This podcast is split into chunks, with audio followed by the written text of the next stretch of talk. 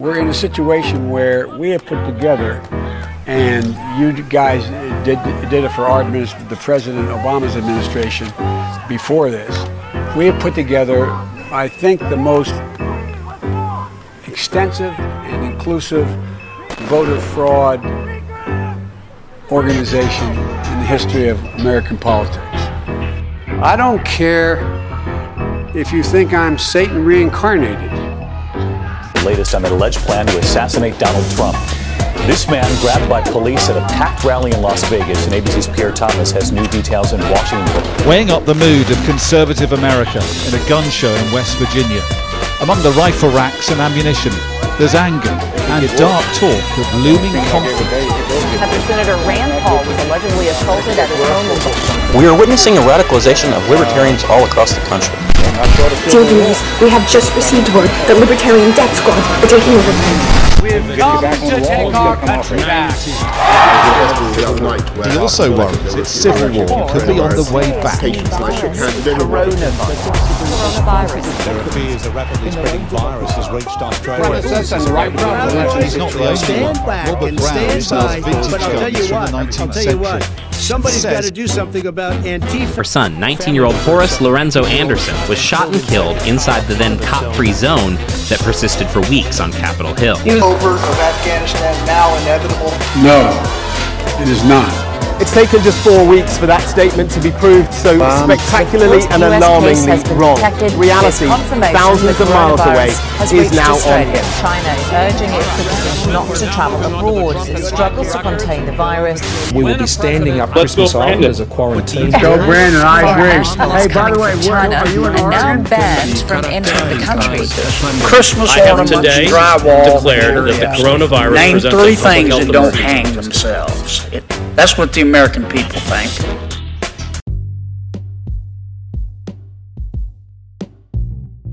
Good morning. Welcome back to Inside Four Walls. I am, of course, your host, James Madison, and today we're going to be talking about the federal government's response to losing the town square, you could say.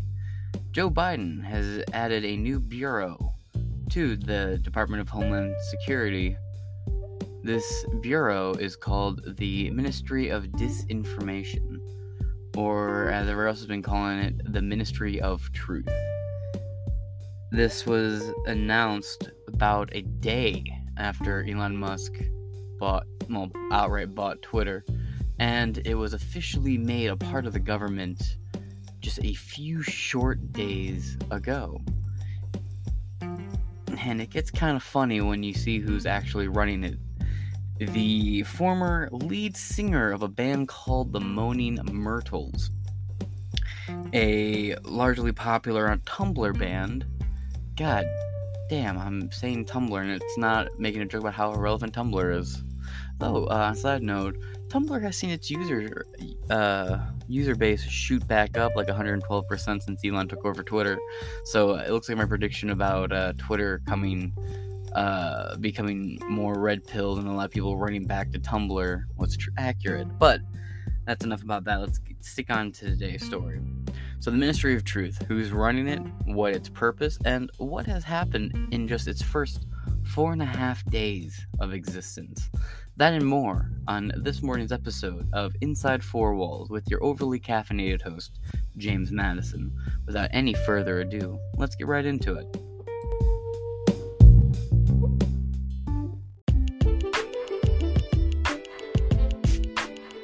Now, you guys know, Washington Examiner is my favorite publication to read. It is a right-leaning slash center uh, publication. It has the right lean on it. It has a decent rating with NewsGuard, and it's uh, in the center to center right category on ground dot news. But we're going to go to its slight inverse. Newsweek. Now, Newsweek is so hit and miss. It used to be a, a publication I read a lot, right up there with The Guardian, but then they started having bents, kind of like The Hill did. The Hill really started to show its true colors at the end of the election season in twenty twenty. The Guardian and Newsweek really had a lot of mask-off moments for me that made me lose interest in them. But I want to go to a left source for this. And the reason I say Newsweek is the inverse of Washington Examiner is Washington Examiner, as I've already stated, is right-leaning, with like a center to a right-lean. Newsweek is a center to a left-lean. There's a lot of similarities. Uh, in the older days of the podcast, I used to pretty much use Newsweek and Washington Examiner as a side-to-side on the same story. But without any more ranting, let's get into this article from Newsweek. Joe Biden's disinformation board likened to Orwell's Ministry of Truth by John Jackson. We have a clip here. Let's see. We have a video here on the site of Tulsi Gabbard, who appears to be on Hannity, for where this clip is coming from. I, again, just for clarification, I only have the context of the clip that's provided to me by Newsweek. About the Ministry of Truth. uh, this is the kind of thing that you see in dictatorships, this Ministry of t- Truth, this Department of Propaganda that the Biden administration has just stood up. And the reason why you see this in dictatorships is because they're afraid of us. They're afraid of the people. They're afraid that we might actually think for ourselves. Conservative politicians and commentators are criticizing the Biden administration for creating a new bureau to fight the spread of disinformation online. Several of these critics have compared it unfavorably to the Ministry of Truth, a fictional department in George Orwell's dystopian novel nineteen eighty-four. And I would like to take this opportunity to remind all politicians and aspiring politicians that nineteen eighty-four was not an instruction manual, and I'd also would like to encourage people to quit referencing a book they have not read. Though this is completely apt, don't get me wrong. On Wednesday, Homeland Security Secretary Alejandro Mayorkas testified during a budget hearing of the House Appropriations Subcommittee on Homeland Security that a disinformation governance board had recently been created to fight the spread of disinformation on the internet during a Thursday press briefing.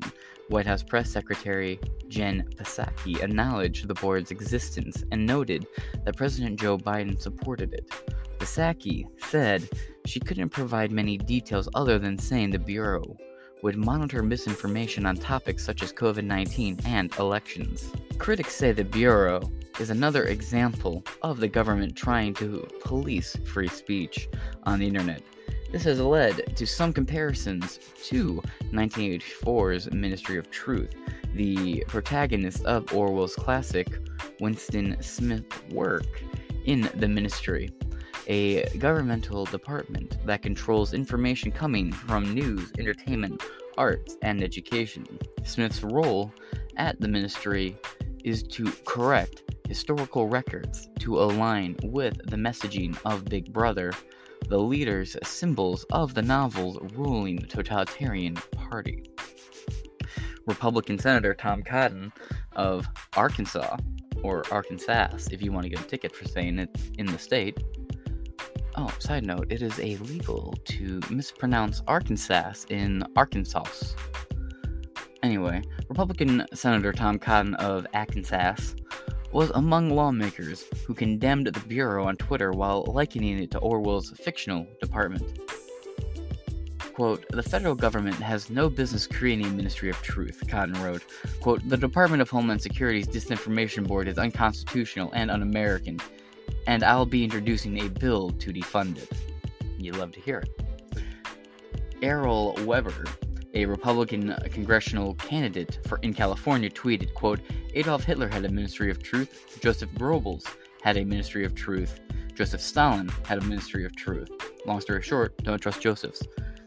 And Joseph Biden has a Ministry of Truth. Yeah, don't trust Josephs." Republican Representative Andrew Clyde of Georgia echoed the sentiment. Quote, "Biden's dystopian disinformation governance board is seriously dangerous and wholly unconstitutional. I'm demanding Congress investigates the D H S's Ministry of Truth now," Clyde wrote on Twitter.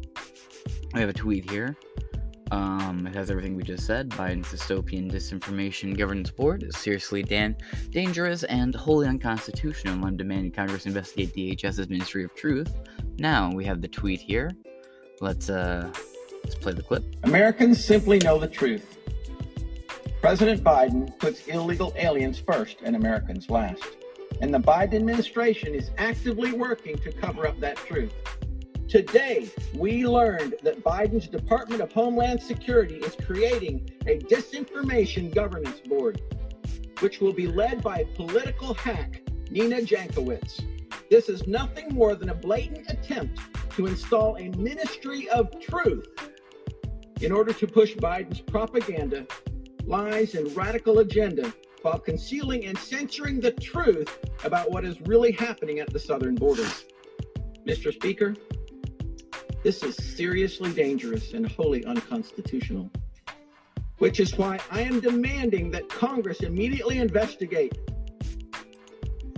Okay, and that's that. Moving on. Quote, the Biden administration just took one more step towards communism.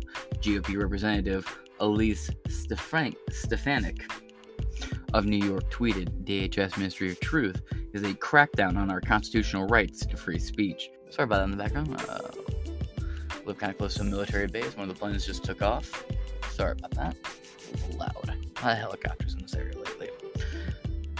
I, I, it's something that's been driving me crazy lately, is these outlets say the allegedly confirmed, the supposedly confirmed, the all confirmed, but it's been confirmed. The laptop and its contents have been confirmed. Uh, again, I'm going to save most of my final thoughts for the end of this episode. Anyway, and the Wilson Center is completely partisan. It's like uh, Headcount, for example. Headcount's supposed to be this nonpartisan, get out the vote group, but they routinely activate and act. Sorry, they routinely activist on behalf of Democratic causes and committees and campaigns. And you also see its money being shared into Democratic causes all the fucking time. That's also why this podcast bragged about not accepting their sponsorship. So, fuck off with that Wilson Center nonpartisan bullshit. Though, one thing I will say, because I know this is going to come up in this article before it's over, uh, Nina used to be the singer, or is still the singer, of this really cringy fucking band called the Moaning Myrtles. It's a Harry Potter fan band. It's just that they were like the Baker Street Babes, Steam Powered Giraffe, uh, Chameleon Circuit, and the off-Broadway homestuck genre of music. It's just this kind of cringy, fandom-based fucking music you typically make when you're a young college student taking theater, or you're a high school kid who just figured out how to make music on GarageBand and you have nothing else to write about. She's a full-grown woman, and you know what? I will say it, she's not the worst singer. I have heard way worse singing. Uh, there are things you can attack this woman over, and we'll be going into what the things you can attack her about are very shortly. But attacking her over something like that only makes her more likable to people.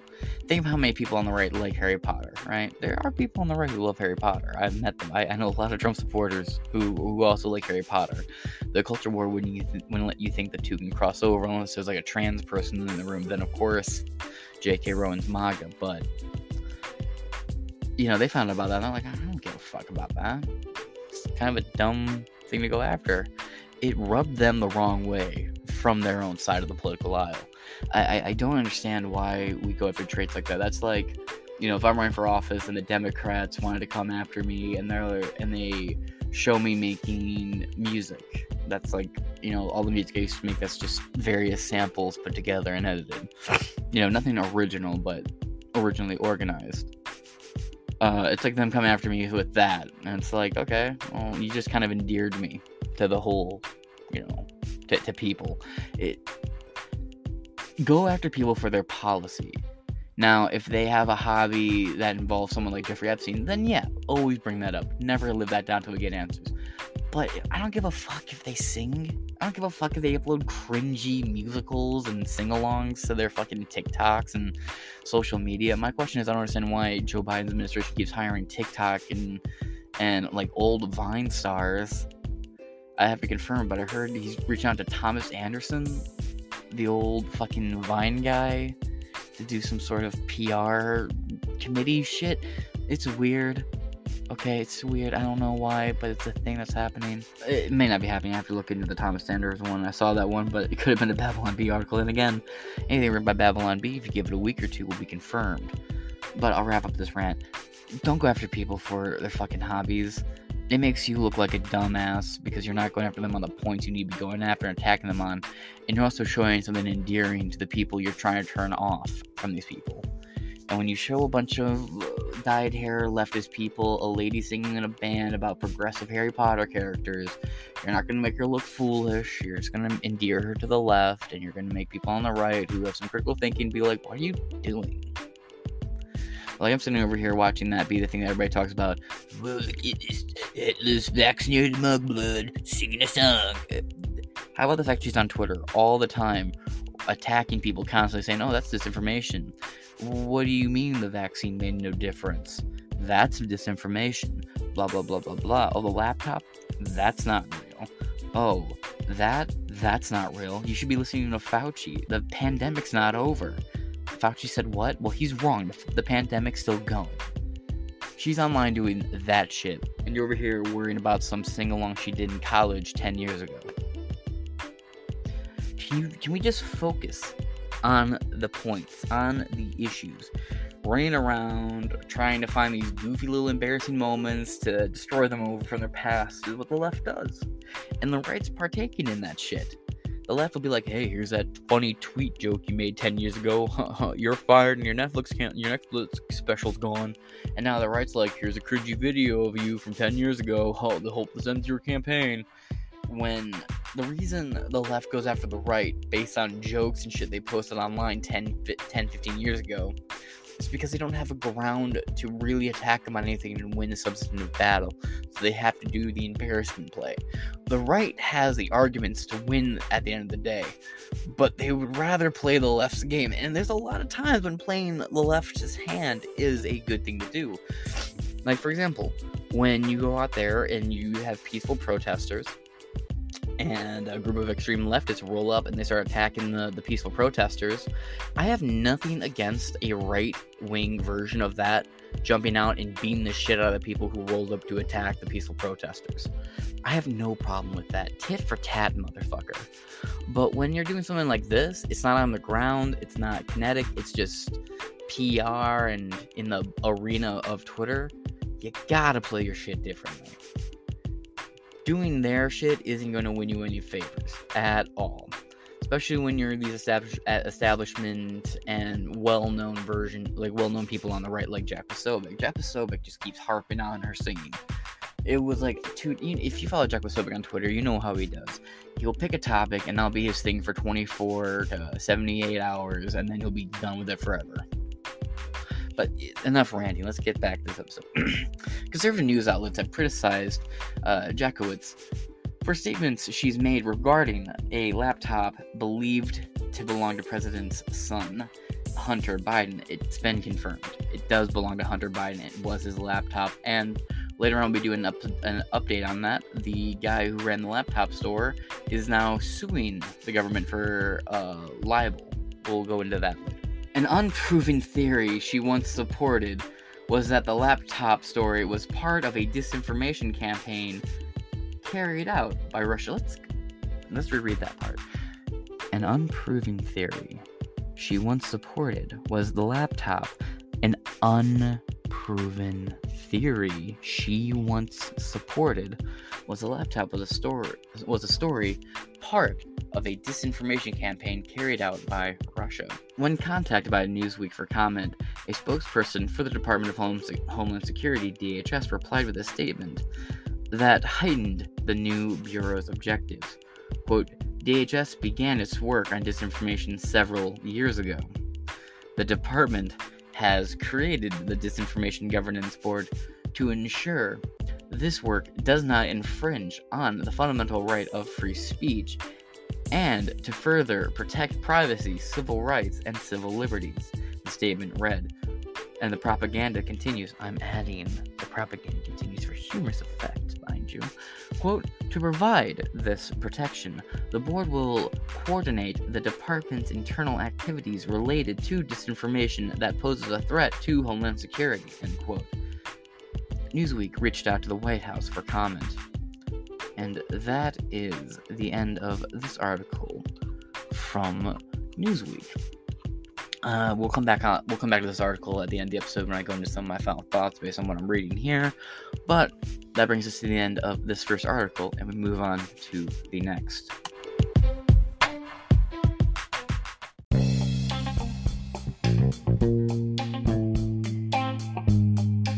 So, needless to say, things are already off to a wonderful start. And now let's move in to the next article from the New York Post. Disinformation czar Nina... That is funny. She is called the czar. Remember when, uh, oh, what's his name? John Kerry became the climate czar, and everyone was like, why do we have czars in this country? Czars? A czar? Really? And now we just have czars everywhere. But anyway, disinform- disinformation czar Nina Jankowicz, parents' anger at C R T weaponized for profit. And we just go into the best takes of the century, I tell you. We start off with a clip. Play that right now. Critical race theory has become one of those hot button issues that uh, the Republicans and, and other, you know, disinformers um, who are engaged in disinformation for profit, frankly, there are plenty of, you know, media outlets that are making money off of this too, have, have seized on. And I live in Virginia uh, and in Loudoun County, that's one of the areas um, where people have really honed in on this topic. But it's no different than than any of the other hot button issues that, you know, allow disinformation to flourish. It's, it's you know, weaponizing people's emotion. Um, and so what I try to tell people to do, and this doesn't solve the problem for us right now, but it is, you know, a broader kind of skill set that I hope everybody takes home with them. When you're looking at stuff on, on the media, whether it's, you know, mainstream media, fringe media, or even social media, if you feel yourself getting really emotional, there's a good chance you're being manipulated, right? Um, it is it is meant to drive that emotional interaction in you. So that is something I always try to warn people about, that when you feel that, you know, angst rising in your system, it's good to just take a step back and, and think before you share. Critical. Okay. Uh, some actually... one kernel of truth in there. We'll come back to that, though.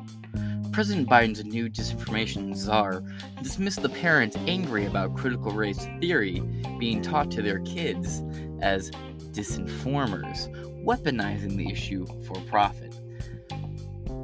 Grifters exist. There are a lot of people who pretend to be on the right, and there are a lot of people on the right who don't have kids, don't really care about this.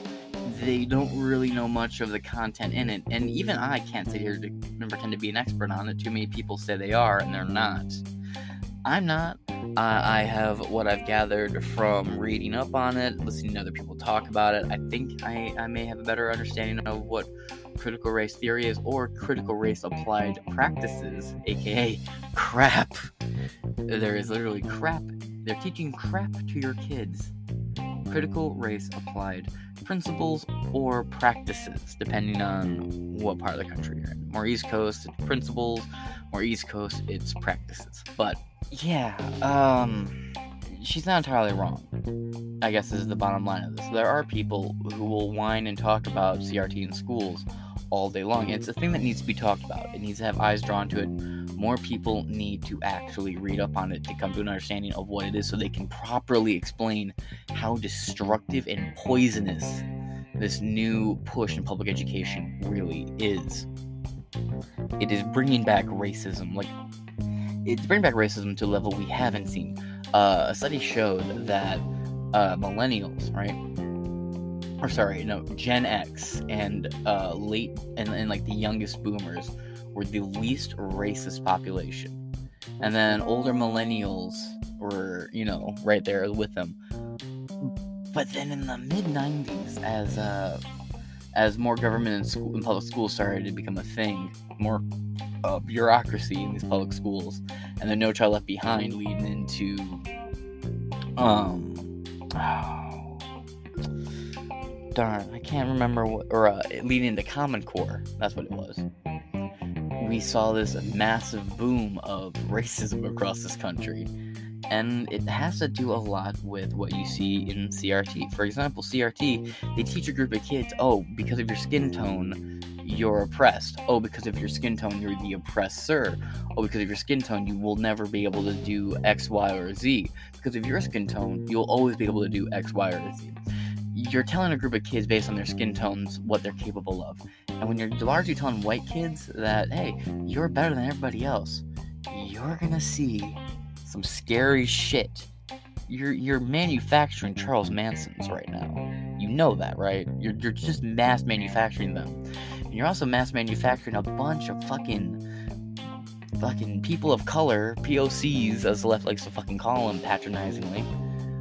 This this victim mentality that puts them in a survival state at all times, and people buy into this nonsense, and you see it play on the streets where people, you know, one group has a superiority complex based on nothing besides their skin tone, while people have this victim class mentality based on nothing more than their skin tone.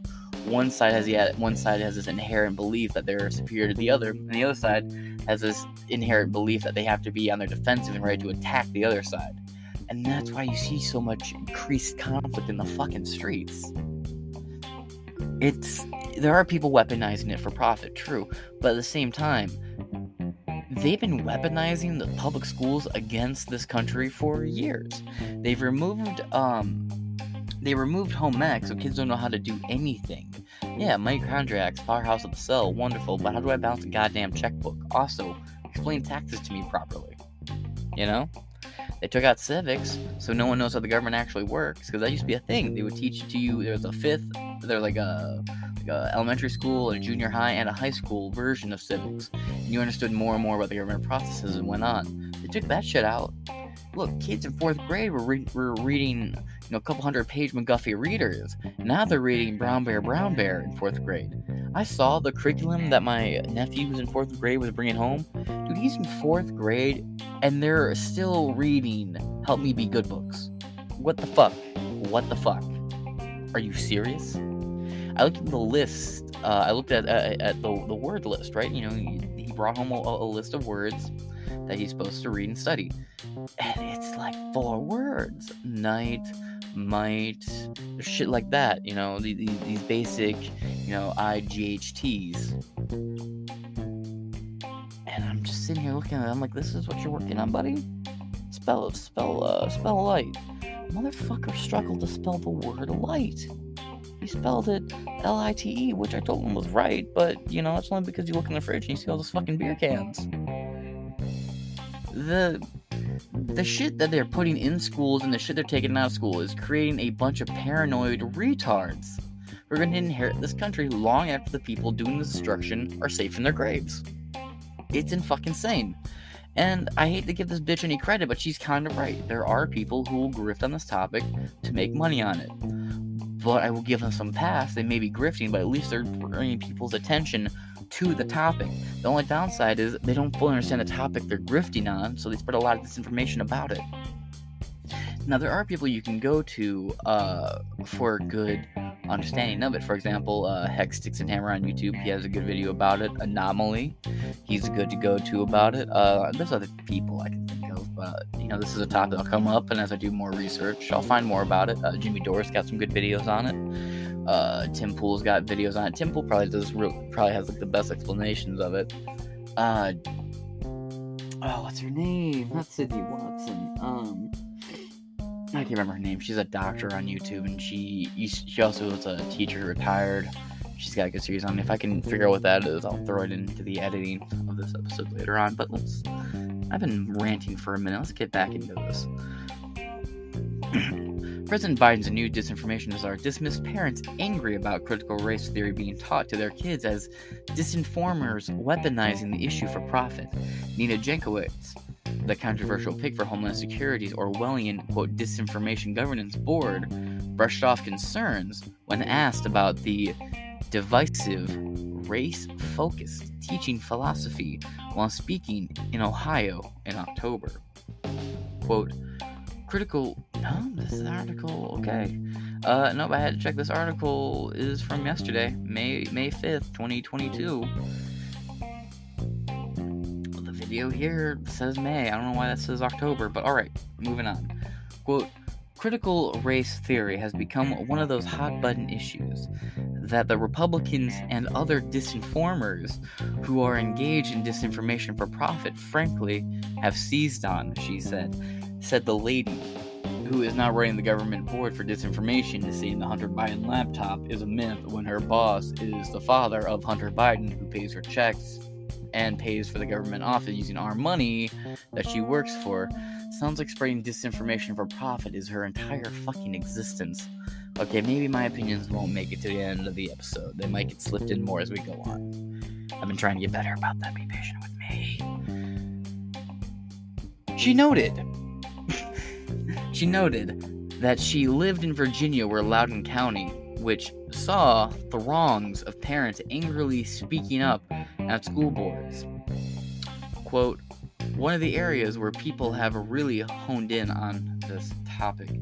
Yeah, uh, I have an episode of the podcast that's, it's not particularly that old. I'm going to divert from this article, and we're going to go to one other article, because she wanted to bring up Loudoun County. Let me tell you what's going on in Loudoun County. This article, we talked about it on the podcast the day it happened, of last October in twenty twenty-one. Ashburn, Virginia. Father of Loudoun County girl who was raped. I'm sorry, I'm not going to shy away from it. She was raped by a boy in a dress who was like three grades older than her, who was allowed to go in the public bathroom because no one wanted to get involved, and parents and teachers were too weak to be informed before things got bad. Father of a Loudoun County girl who was sexually assaulted at Stonebridge High School filed two motions related to his charge for disorderly conduct arising out of the June twenty-second school board meeting. Scott's daughter was assaulted in the girls' restroom on May twenty-eighth by a fourteen-year-old boy.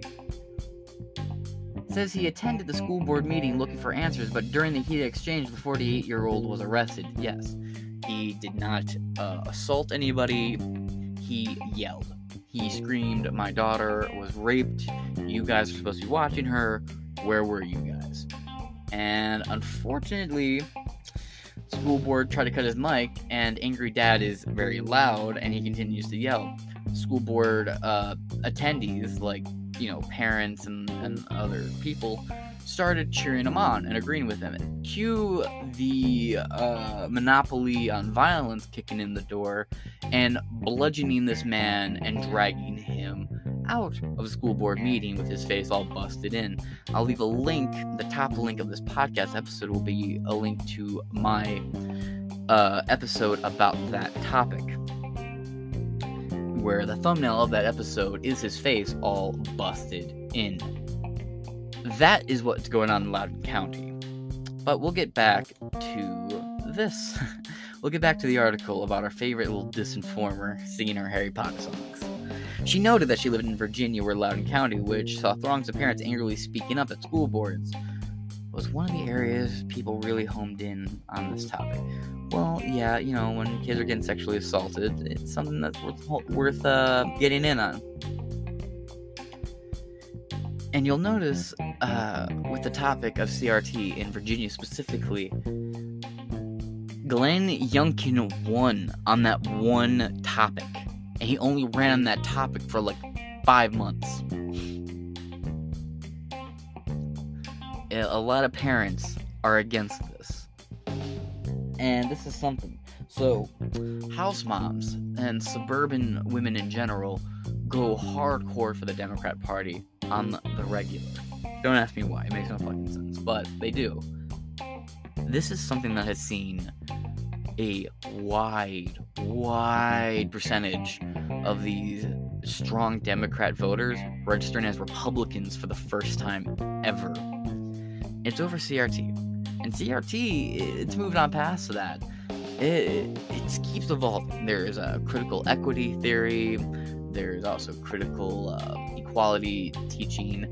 There are, C R T is a blanket term for so many subgenres of this terrifyingly insane batshit mental lunatic basket case ideology, which is now being slipped into common core elements from the federal government to the public schools, which are paid for by our dollars. It is sickening. Quote, but it's no different than any other hot-button issue that have allowed disinformation to flourish, Jankowicz insisted without elaborating on how the parents were getting it all wrong. Quote, it's weaponizing people's emotions, she insisted. That's the entire play from the left. Every one of their... The right will be like, we're going to bring back jobs by opening up uh, manufacturing plants here. You know, we need to have more things made in America, and by having more things made in America, we'll bring more jobs back to this country, and I'll get America back to work. And the left will say something along the lines of, listen, you don't want to work. I don't want to make you work. Tell you what, we'll do a U B I program, universal basic basic income. Everyone will get a couple grand a month. Y'all stay home. This will totally be sustainable. You know, you guys don't have to work so hard. You know, you guys blow, blow yourselves out for this. You break your bodies down, you die young, blah, blah, blah, blah, blah. When it, it tends to be more of a diet issue.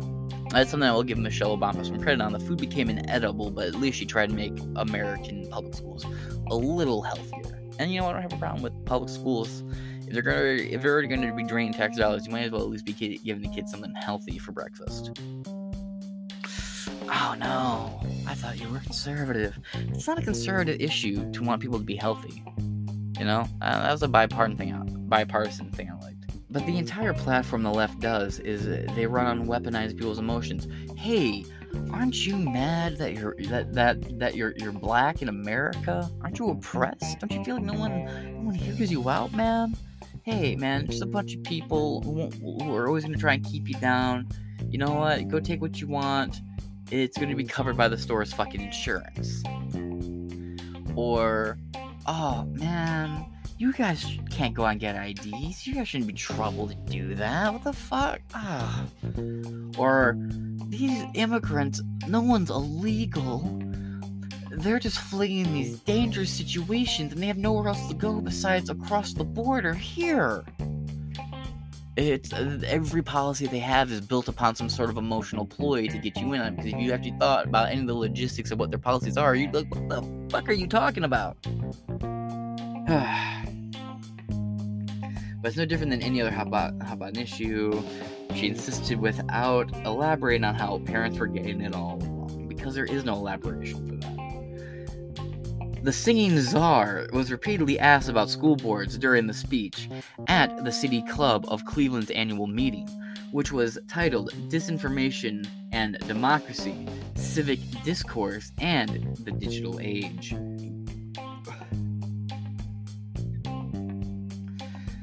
As she noted, anger at the teaching approach, which critics have called reverse racism, the most divisive in progressive Loudoun County and neighboring areas in Virginia. It's not progressive anymore. The backlash was credited by many for the shock, uh, for the shock election of Republican Governor Glenn Youngkin, who immediately banned critical race theory in public schools, calling it racially divisive. Quote, all of the principles of critical race theory, the fundamental building blocks of actually accusing one group of being oppressors and the other of being oppressed, of actually burdening children today for sins of the past, for teaching our children to judge one another based on color of their skin. Yes, that does exist in Virginia schools today, he said at the time.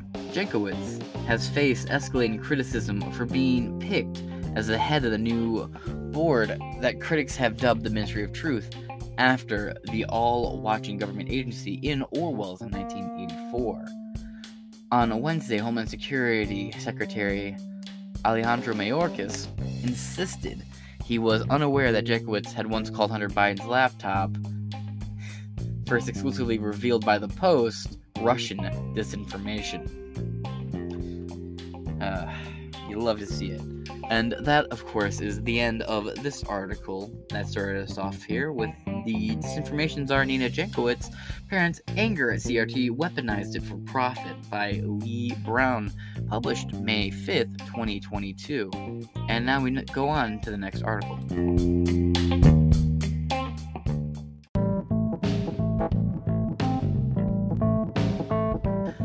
We now go to the New York Times for our next article.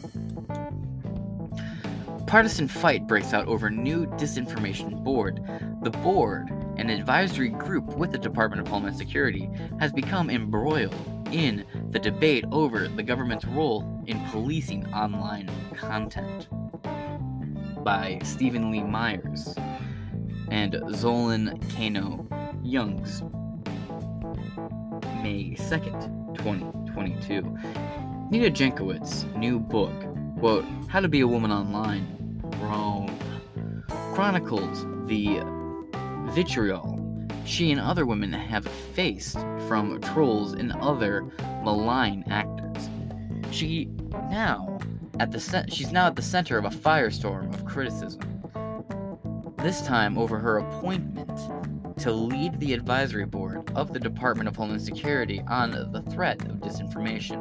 The creation of a board announced last week has turned into a partisan fight over disinformation itself, and what role, if any, the government should play or have in policing false and at times toxic and even violent content online.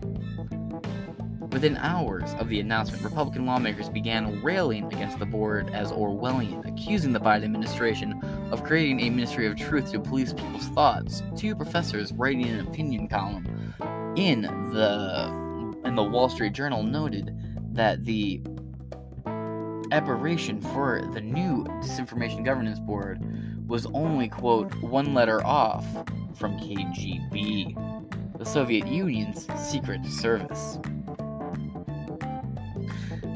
Alejandro Mayorkas, the Secretary of the Department of Homeland Security, has found himself on the defensive in a television interview on C N N on Sunday.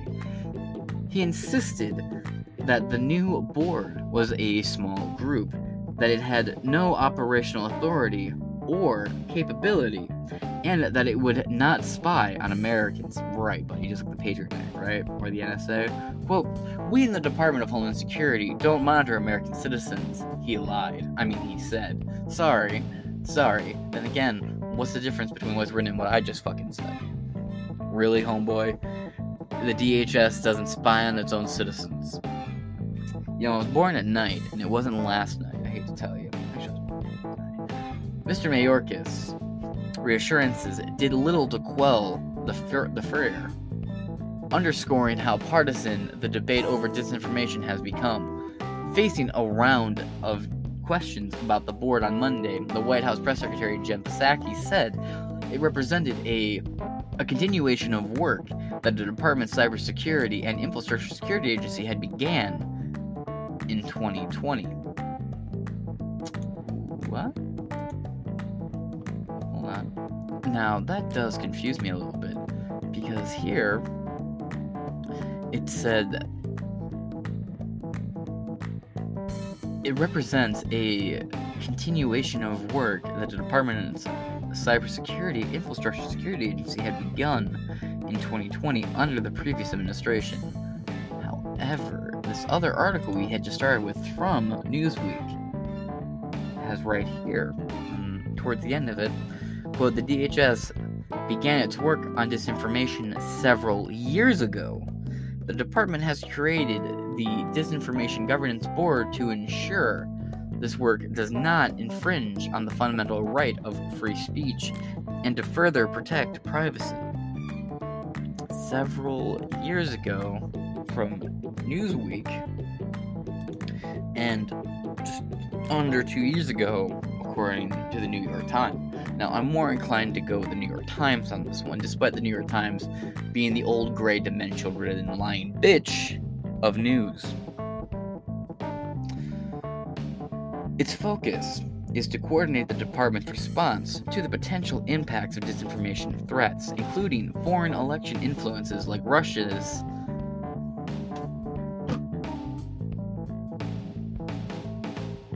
When I said old gray lady, dimension line bitch, Its focus is to coordinate the department's response to potential impacts of dis- disinformation threats, including foreign election influences like Russia's in twenty sixteen and again in twenty twenty, efforts by smugglers to encourage migrants to cross the border, and online posts that could incite extremist attacks. Miz Psaki did not elaborate on how the department would define what constituted extremist content online.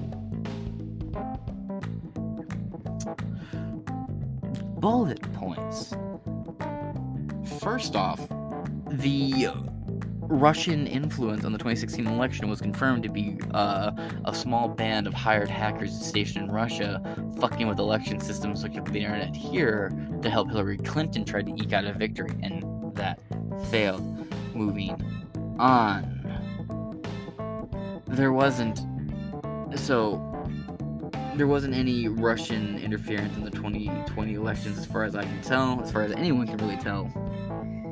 There was a lot of dead people who voted, a lot of signatures recasted on the same ballot about ten, six times.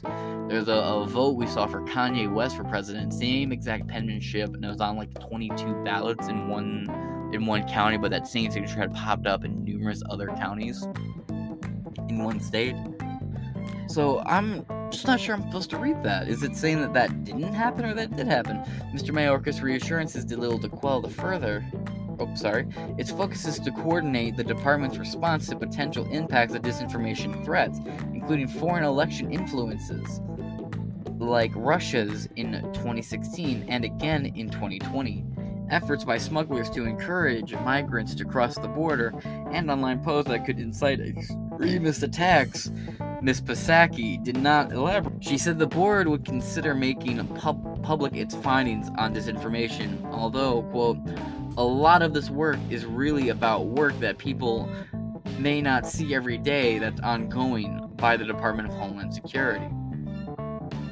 Many of those criticizing the board sourced Miz Jankowicz's past statements online and off, accusing her of being hostile to conservative viewpoints. They suggested, without basis, that she would stifle legally protected speech during a partisan...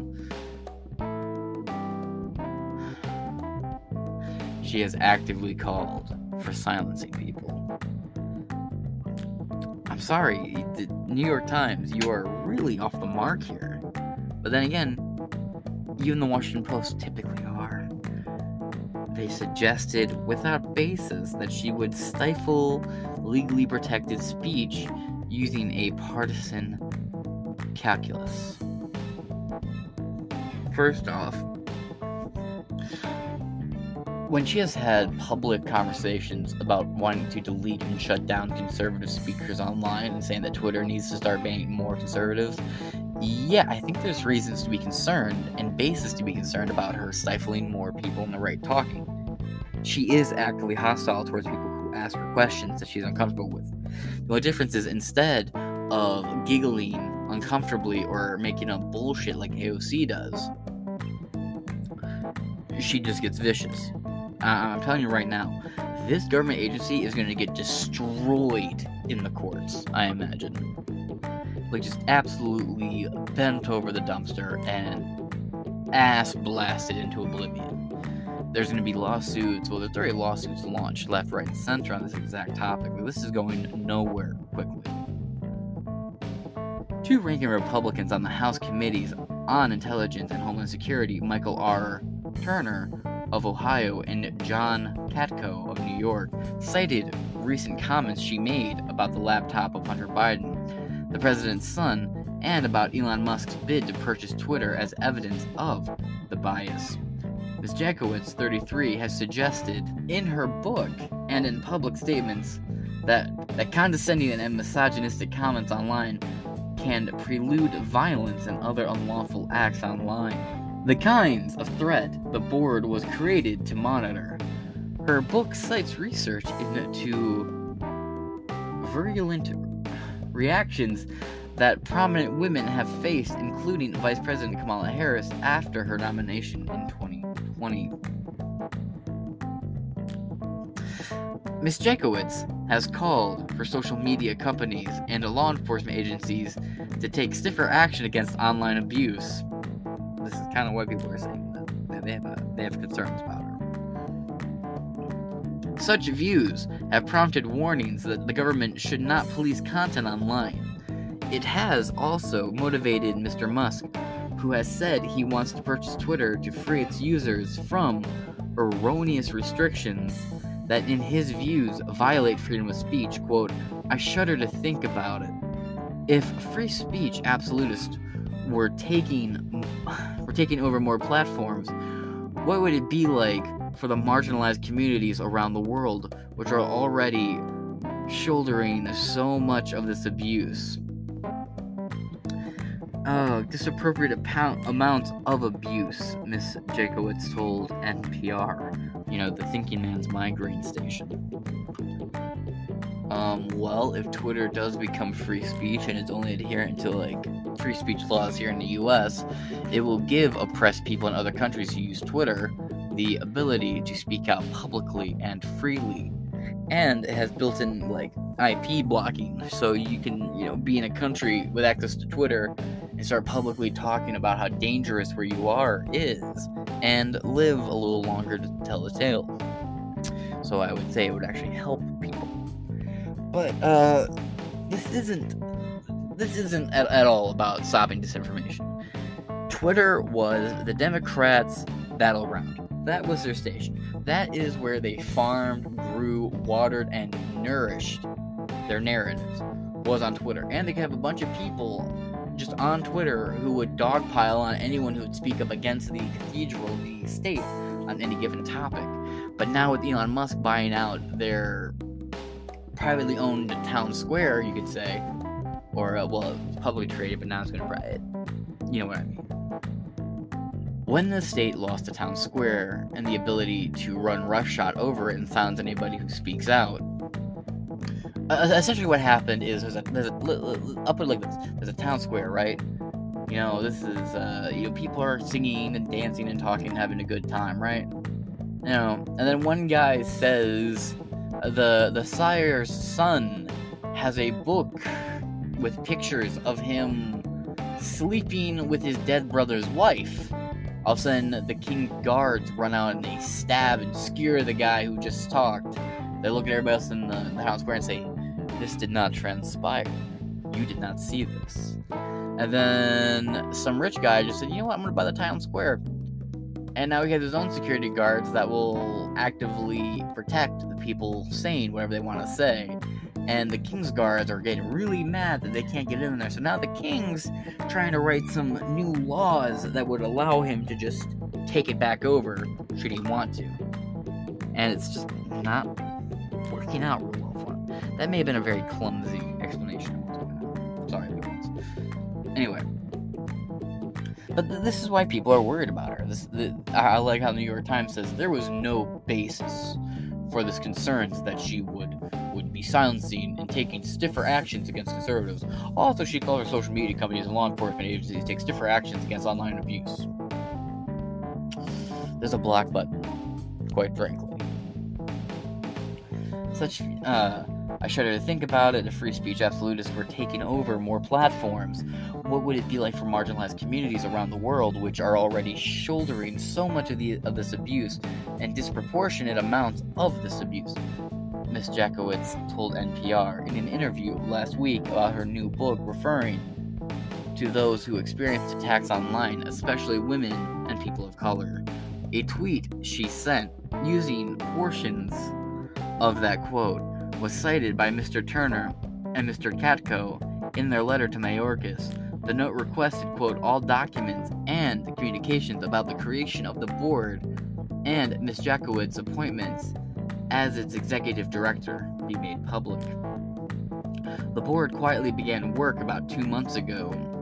Jesus Christ, can we get a fucking consistent timeline here? For the love of God. I'm just gonna let that go off. The Homeland Security Department, seriously, two months ago?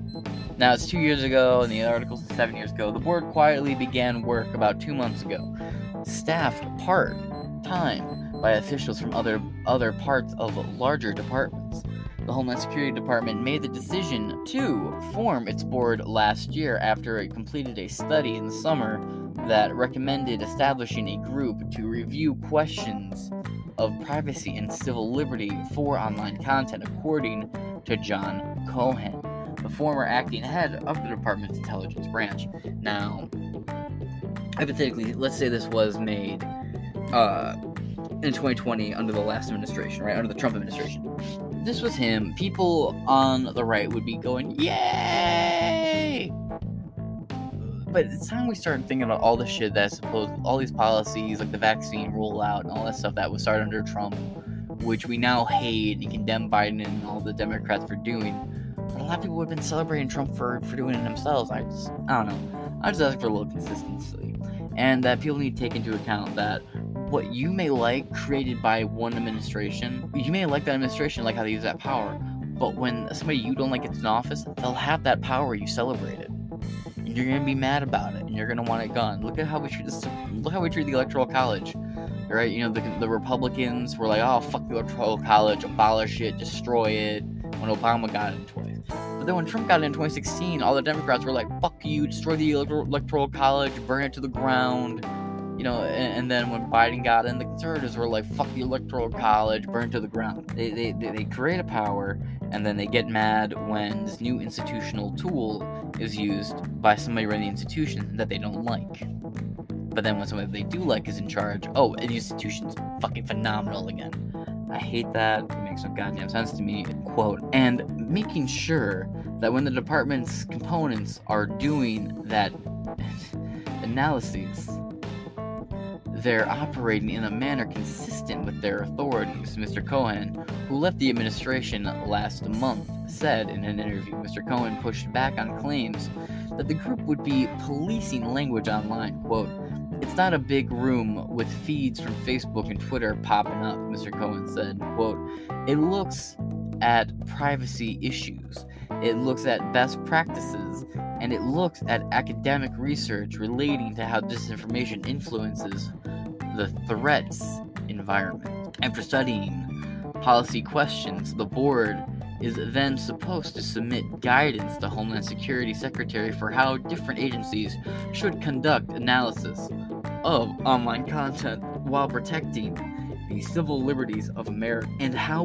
widely the findings of the analysis can be shared. According to a statement released on Monday, the department said the board would monitor disinformation spread by foreign states such as Russia, China, and Iran. It's always gotta be Iran. Uh, you know what? New York Times, you and Iran got a little special history together, don't you? Some about them having weapons of mass destruction they didn't have, in line for the Bush administration to prompt a, a, a war we didn't need to get involved in. Or am I tripping? No, I'm not. New York Times completely lied about weapons of mass destruction. Ah, uh, those W M Ds didn't exist either, huh? Mm, you know, oh, Cold War is still scary. Oh, Iran, still bad guy. Fucking boomers. Or other adversaries, such as transitional criminal organizations and human smuggling organizations. The statement also cited disinformation that can spread during natural disasters, like false information about the safety of drinking water during Hurricane Sandy in twenty twelve. Sometimes you just gotta let Darwin do its thing. It's not the first time the Department of Homeland Security has moved to identify disinformation as a threat facing the homeland. The department joined the F B I in releasing terrorism bulletins warning that falsehoods about the twenty twenty election and the Capitol riots in January sixth, twenty twenty-one could embolden domestic extremists. Yeah, that, uh, that was that thing that went around Facebook and Twitter that said, have you been exposed to extremist content? Please report it here. Mister Mayorkas has defended Miz Jankowicz, calling her a renowned expert who was, quote, immediately qualified to advise the department on security threats that germinate in fecund atmospheres online. At the same time, he acknowledged mishandling the announcement of the board made in a simple press statement last week. Quote, I think we probably could have done a better job of communicating what it does and does not do, he told C N N.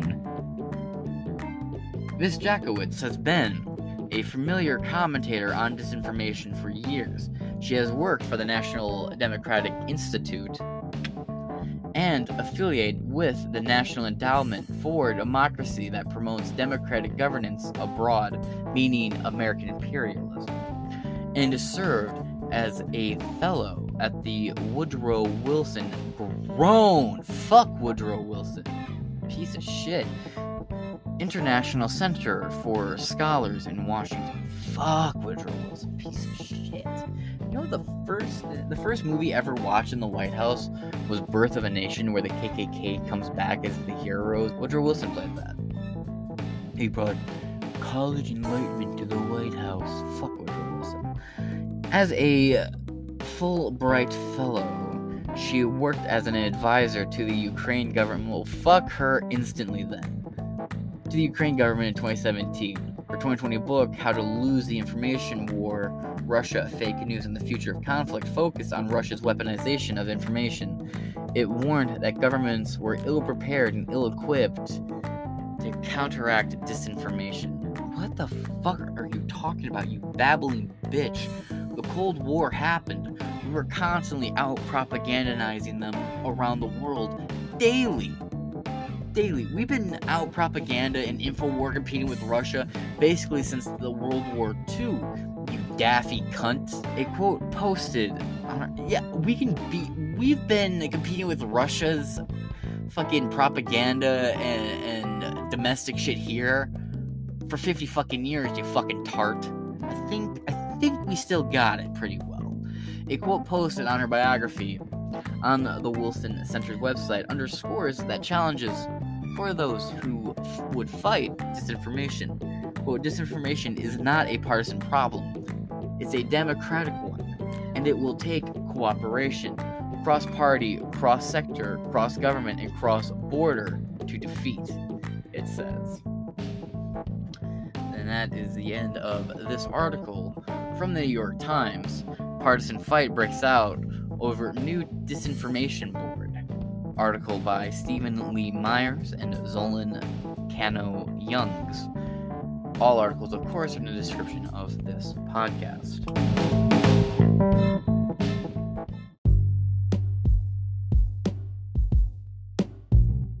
So, we're here at the end of this morning episode, and I don't know. I just have some thoughts. We used nothing besides well-known establishment uh, and mainstream media outlets, right? They couldn't keep the dates right. One said it was founded seven years ago. One of them said it started two years ago. One of them said it started two months ago. The amount of disinformation being thrown around is insane. And you'll notice how, unlike other articles we read, these articles did say anything like, reported first by Reuters, reported first by The Intercept. No, no, no, no, no. I went direct to the sources that broke these stories initially. These were all exclusives to these news sources. And none of them kept their shit straight. Isn't it kind of funny that news articles about a government agency designed to be all about stopping the spread of disinformation can't even keep the founding of a government program straight? What the fuck? What kind of half-ass bureau for disinformation are you when all the stories about your found about your, your, your founding leader and the organization she works for can't even keep the facts straight? What the fuck? Second off, isn't it convenient that, you know, my take on this is this is bureau was only announced about a day and a half after Elon Musk fully took over Twitter. Twitter was where the left ran the narratives. That was their farm. They grew and raised and stocked up their narratives there. You had these all these uh, conservative politicians didn't have check marks. All these uh, Democrat politicians had check marks. Celebrities who spoke in favor of conservatives lost their check marks. Conserv- uh, celebrities who spoke in, for- in favor of the Democrats got check marks. Twitter was prioritizing and punishing conservative viewpoints and people who favored conservatives, and awarding people on the left. And through these practices and shadow banning, we saw, well, we saw the left have a narrative. They maintained that narrative throughout the entire Trump years. And Twitter fully was on board with it. They were in bed together with the federal state. They were in bed with the deep state. They were in bed with the le- with the legislative state. They were in bed with the media and everyone in between who could grease the palms of Twitter. It was a very incestuous relationship, and Elon Musk had bought that. Elon Musk probably bought Twitter, looked at the coding, threw up, down a bottle of Jack, took the night off, came back and said, all right, let's begin. And with Twitter going down, and, well, not even going down, it's going into the private sector now. They had to create some sort of government board that's going to try and be like, oh, this is fake news, have this taken down. And we really can only speculate on how predatory this entire government body is going to be. I expect it's going to be extremely predatory. It's going to be stalking journalists. It's going to be coming after podcasters like me. It's going to be coming after people like Tim Pool, Crowder, uh, Eliza Ellis, Fitton, Judicial Watch, O'Keefe. It's going to come after all of us. It's going to come after all of us hard. It's going to come after all of us quickly. Now, it could easily be defeated in the courts in a matter of no time, and it will have relatively little to no damage and just be another L on Joe Biden's fucking mantle. But worst case scenario, the thing stays, and it's around for a while, and it does a lot of damage, and a lot of people get deplatformed because of this government agency. This woman is completely unfucking hinged. Unfucking hinged. And everyone wants to focus on her singing and not enough about her terrible fucking policy and history of spreading disinformation and wanting to silence dissenting opinions that don't agree with her. And now, about dealing with uh, harmful speech online. It's online. You have a block button. Utilize it. You can block people. You can make it so you don't receive notifications from people. You can make it so you don't see their comments. You can make it so they can't comment on your shit. You can make it so they can't see your shit. There's a million and one ways you can go about it online. There's even apps that offer you a wider array of creative alternatives to blocking people. You know, and, and blocking somebody doesn't affect their free speech. It just says, I don't want to hear it. I don't want to see it. They can still talk about you. They can still say whatever the fuck they want about you. You just won't see it. The only abuse you see online is the abuse online you allow yourself to see. You could just as easily get off Twitter and go to uh, fucking just Google puppy chat board. You'll probably find some chat board full of people talking about their dogs. There's a billion and one wholesome Reddit communities you could get involved where it's no politics. A lot of threads, just a lot of boards have policies that say no politics here. Any mention of politics will get you removed. You know. The only abuse people put up with online is abuse they allow themselves to put up with online. And if you treat online like the joke it is, you're going to be okay. I still try to act like the internet is twenty sixteen, to the best of my abilities. I post edgy jokes, I say funny shit, I get bans all the fucking time, and I treat Twitter like I treat Facebook. I'm just there to have a good time till I'm back in jail. That's how that's how I see, well, online jail. You know, Twitter bans, Facebook bans, that kind of jail. Clarification. I think this is going to be one big shit show. This lady is going to have a lot more goofs and gaffes, and we'll be covering them on this podcast as it happens, of course. And we'll be here to mock her all along the way. And as more and more, and I guarantee you, we're going to find more dirt about this lady and skeletons in her closet as time goes on. The administration is freaking the fuck out. And I want to leave you with, uh, you know, some hope. The government literally just tried to, try to and is creating a government board of truth. It's going to be an entire propaganda arm for the government. And why is that a good thing? I'll tell you why it's a good thing. The government's creating a government body to make propaganda. Because if they were winning, the propaganda would not be necessary. You only propagandize the people that are beating you. You don't need to propagandize people you've already crushed. There's no point. You've won. It's a waste of resources. You own them at that point. The fact that they're still working so hard to propagandize every one of us shows that we are winning this. We are seeing the right push back in a way we didn't see. And it didn't happen during Trump, which is the craziest thing. Because a lot of what we're seeing now, I figure would happen under Trump. The Daily Wire is lo- through one hundred, like two hundred billion at building its own kid programming network. And they're buying all kinds of rights to old, like, educational P B S shows and other educational networks. On top of that, they're also creating big, successful Hollywood blockbusting movies that are pulling in hundreds of millions of dollars. They're building their own news outlets. They're building their own banking systems. And Disney is getting fucked sideways by the conservatives right now. Over the, in Florida, they lost their special governance tax, and their they lost their, their their special tax brackets and their special governance ability, meaning Florida can run all up in that bitch and, and, and dictate what goes on in the happiest place on earth now. Then then again, it's the Epcot one, so you know it's boring as fuck. And if a Cal- if a Republican takes over California, which is starting to look like maybe could happen in twenty twenty-four and twenty twenty-two, maybe in twenty twenty-two. twenty twenty-two looks a little iffy, but twenty twenty-four is shaping up to be real conservative, potentially. You're going to see Disneyland fucking do deal with the same shit, too. The industry pushback and the counter-tech from the right is really stepping up right now. And I just, uh... this battle for who's going to win and run the culture war is far from fucking over. And I look forward to covering it right here along you guys. That being said, that will wrap up this rambly episode for the eight o'clock upload Inside Four Walls, which will probably be up on YouTube around ten? But that being said, uh, I've been James Madison, and I'll talk to you guys later. Peace. America is brought to you by Pfizer. C B S Health Watch, sponsored by Pfizer. Anderson Cooper three sixty. Brought to you by Pfizer. A B C News Nightline. Brought to you by Pfizer. Making a difference. Brought to you by Pfizer. C N N Tonight. Brought to you by Pfizer. Early Start.